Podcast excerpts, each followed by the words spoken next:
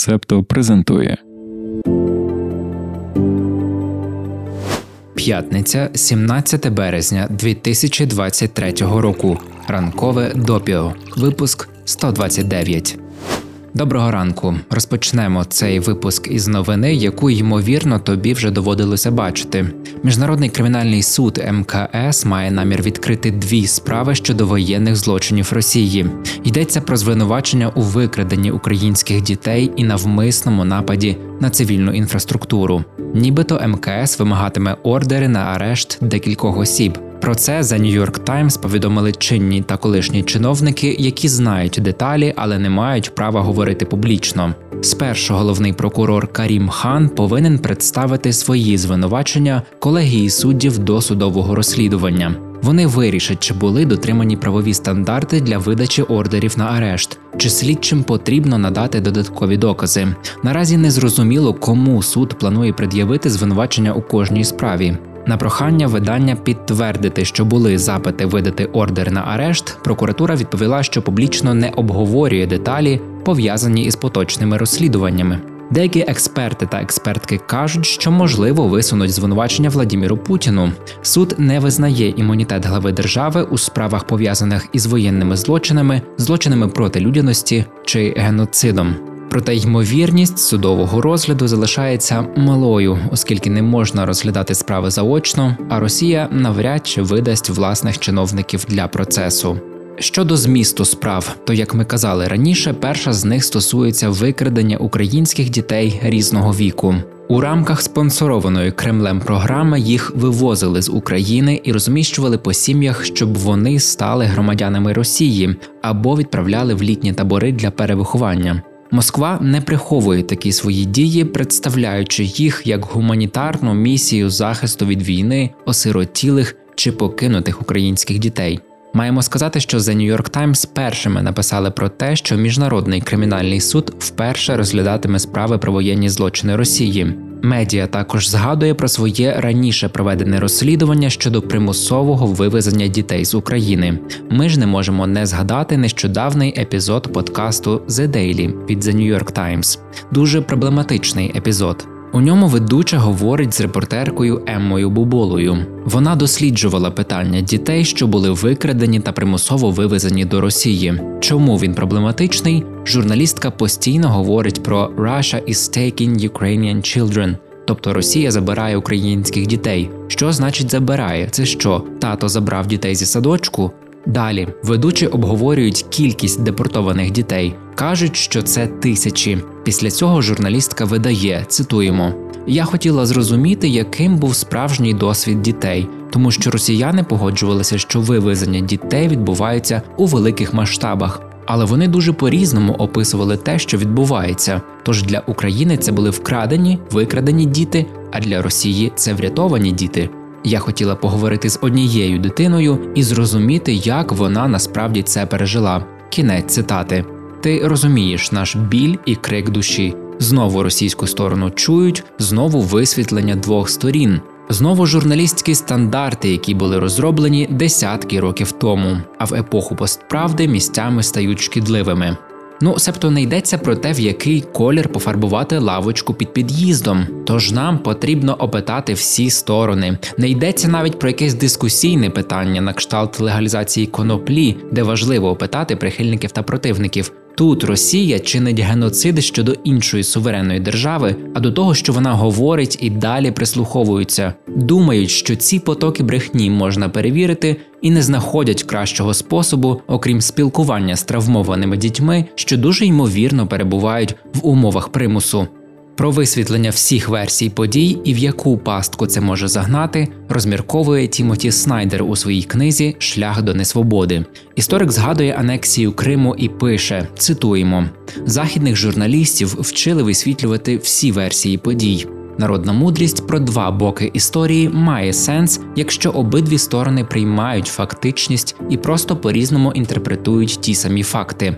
Путінова стратегія неправдоподібного заперечення полягала в тому, щоб використати цей звичай подання новин, зруйнувавши його фундамент. Західні редактори і редакторки, на чиїх робочих столах лежали матеріали про російське вторгнення до України наприкінці лютого і на початку березня 2014 року, вирішили висвітлювати розлоги заперечення Путіна. Тож наратив російського вторгнення до України змістився. Тепер ця історія була не про те, що трапилось з українцями, а про те, що вирішив розповісти російський президент. Кінець цитати. Згадали про цей подкаст, щоб і собі, і тобі нагадати, що, хоч Україна і має величезну підтримку з боку міжнародної спільноти, нам все ще довго доведеться нагадувати декілька простих речей: перше русня не люди, друге кривдник, агресор, нападник не має права на свою версію подій. Все.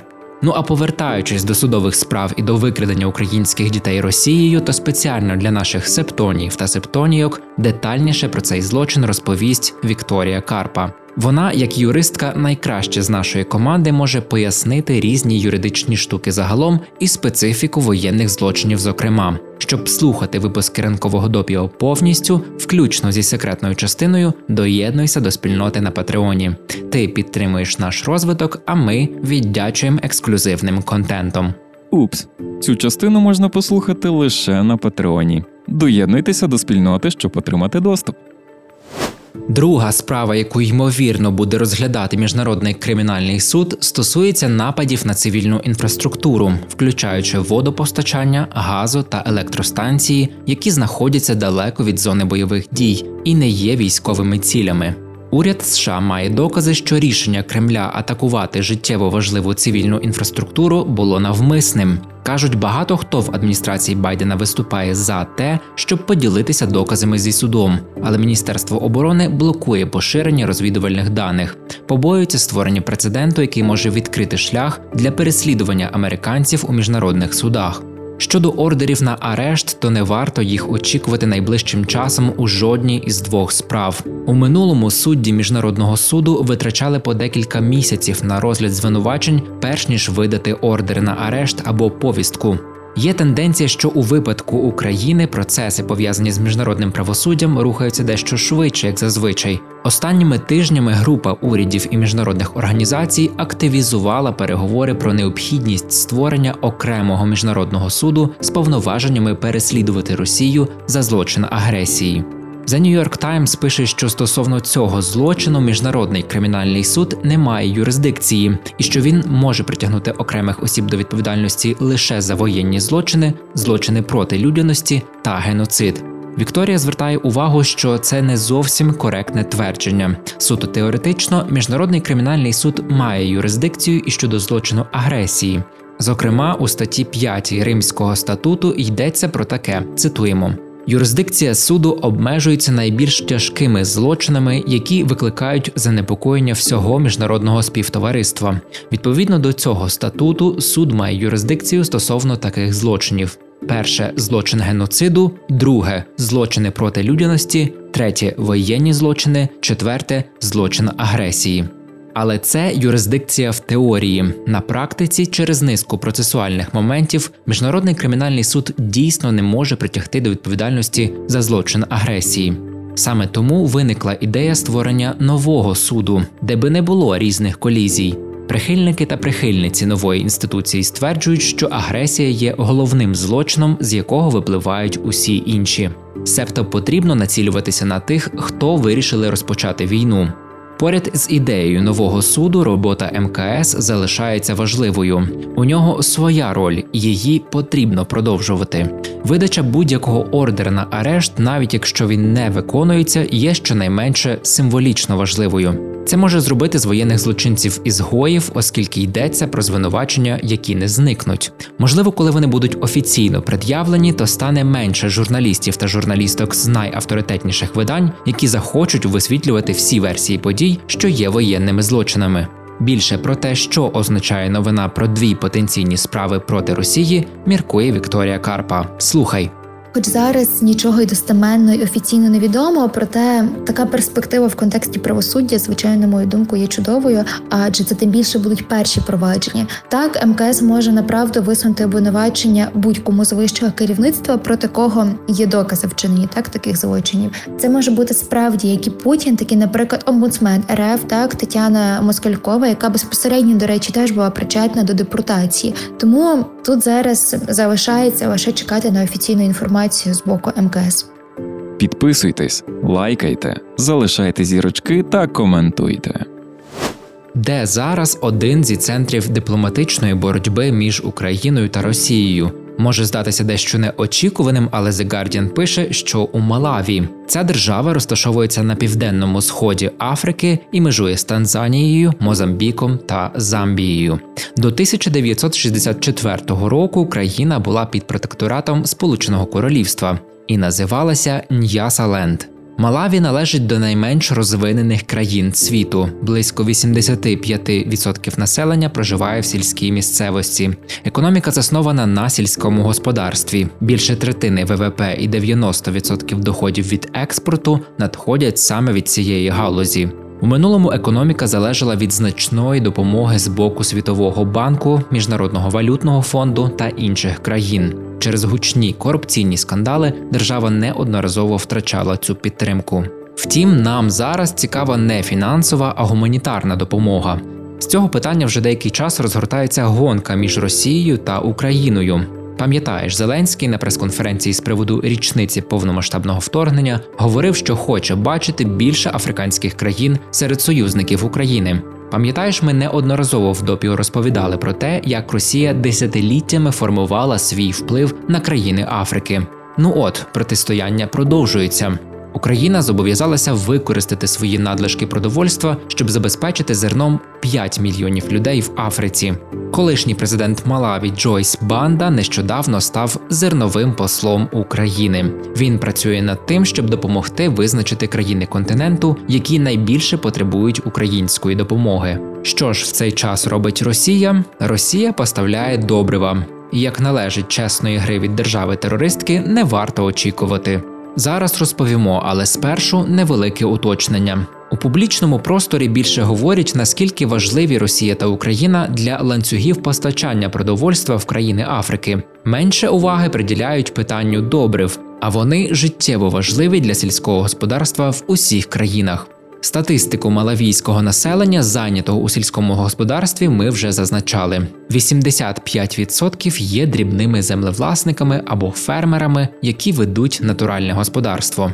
Як пишуть, поля в країні родючі, але для виробництва достатньої кількості кукурудзи, щоб прогодувати населення, потрібні добрива.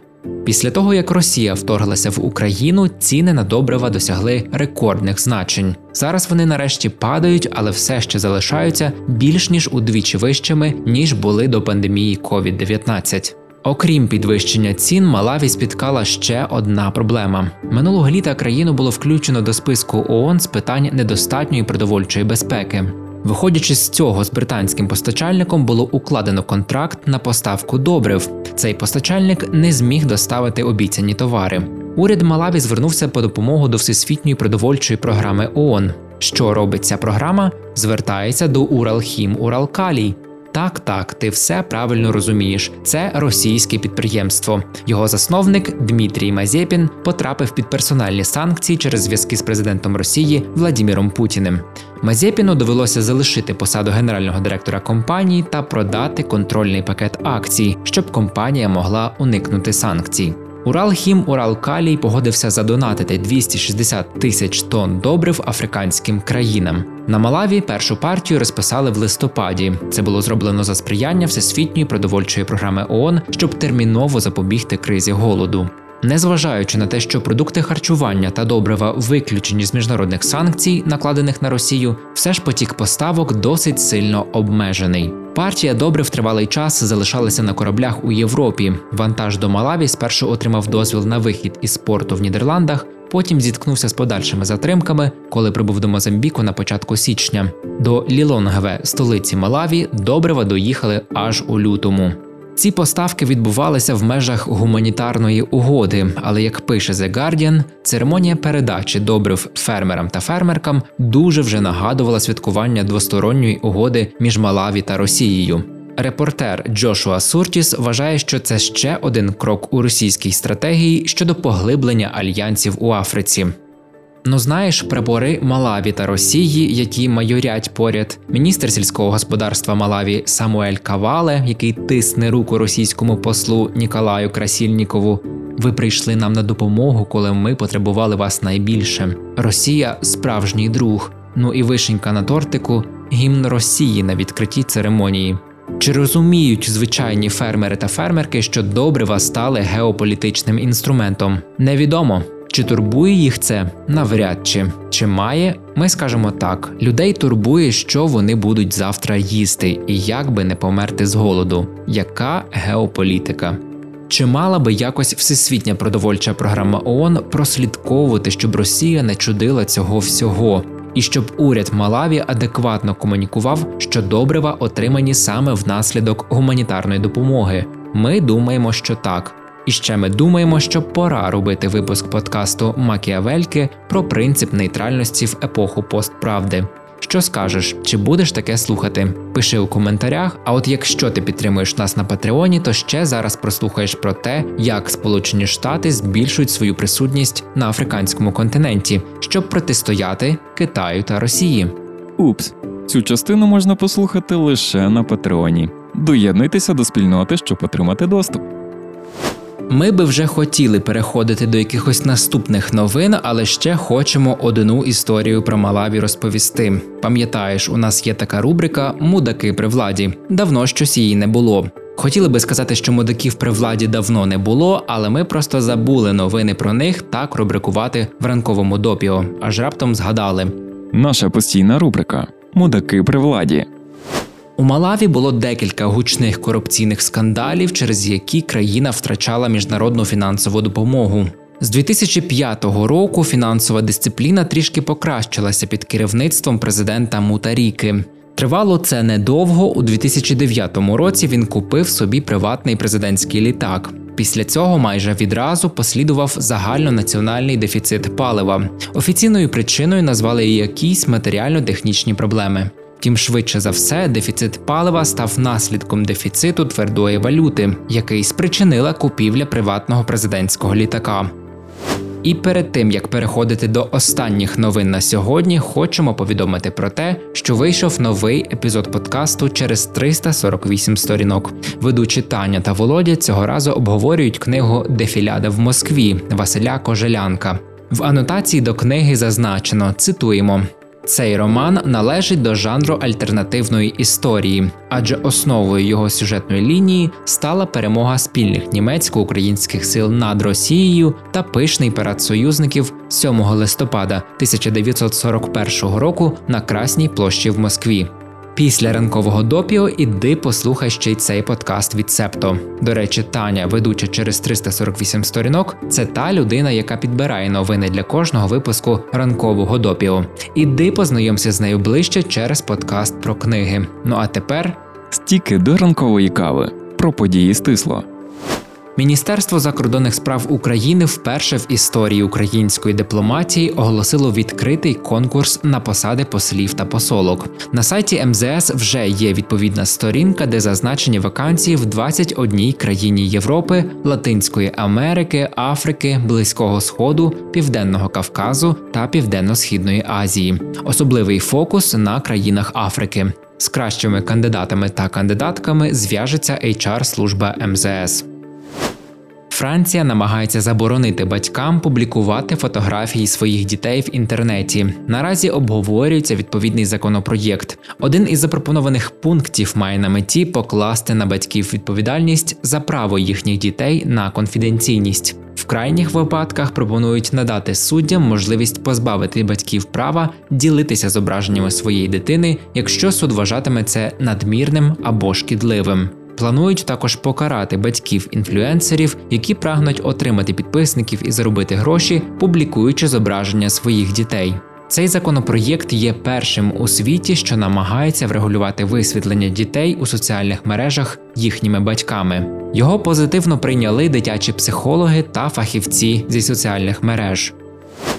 30-річний Філіппо Бернардіні з 2016 по 2022 рік займався крадіжками книг. Він створював поштові адреси, імітуючи ті, які є у фахівців та фахівчинь видавничої справи. Видавав себе за них, щоб отримати доступ до неопублікованих рукописів. Таким чином, шахрай отримав понад тисячу книг. Минулого тижня пан Бернардіні визнав себе винним у шахрайстві та заявив, що він ніколи не розголошував зміст рукописів. Він просто хотів тримати їх біля своєї скрині та бути одним із небагатьох, хто дорожить ними раніше за інших, перш ніж вони потрапили в книгарні. Кінець цитати.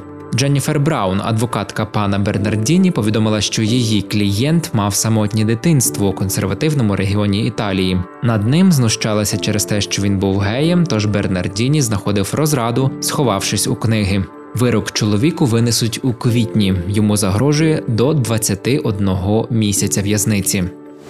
У вівторок Варшавський суд визнав Юстину Виджинську, правозахисницю, активістку руху Abortion Dream Team, винною в тому, що вона допомогла постраждалій від сексуального насильства отримати пігулки для переривання вагітності. Жінку звинуватили в допомозі у проведенні аборту. Це може каратися позбавленням волі на строк до трьох років. Пані Веджинську засудили до восьми місяців громадських робіт. Судове засідання супроводжувалося постійним дощем та безперервними демонстраціями. Противники і противниці абортів несли графічні зображення плодів. Інша група протестувальників та протестувальниць підтримувала Виджинську. І цією сумною новиною ми закінчуємо 129-й випуск ранкового допіо. Вже готуємо 130-й. У ньому точно розповімо історію про білу троянду. Бережися і почуємося. Ви прослухали подкаст Ранкове допіо. Шукайте септо в соцмережах, діліться враженнями та розповідайте іншим.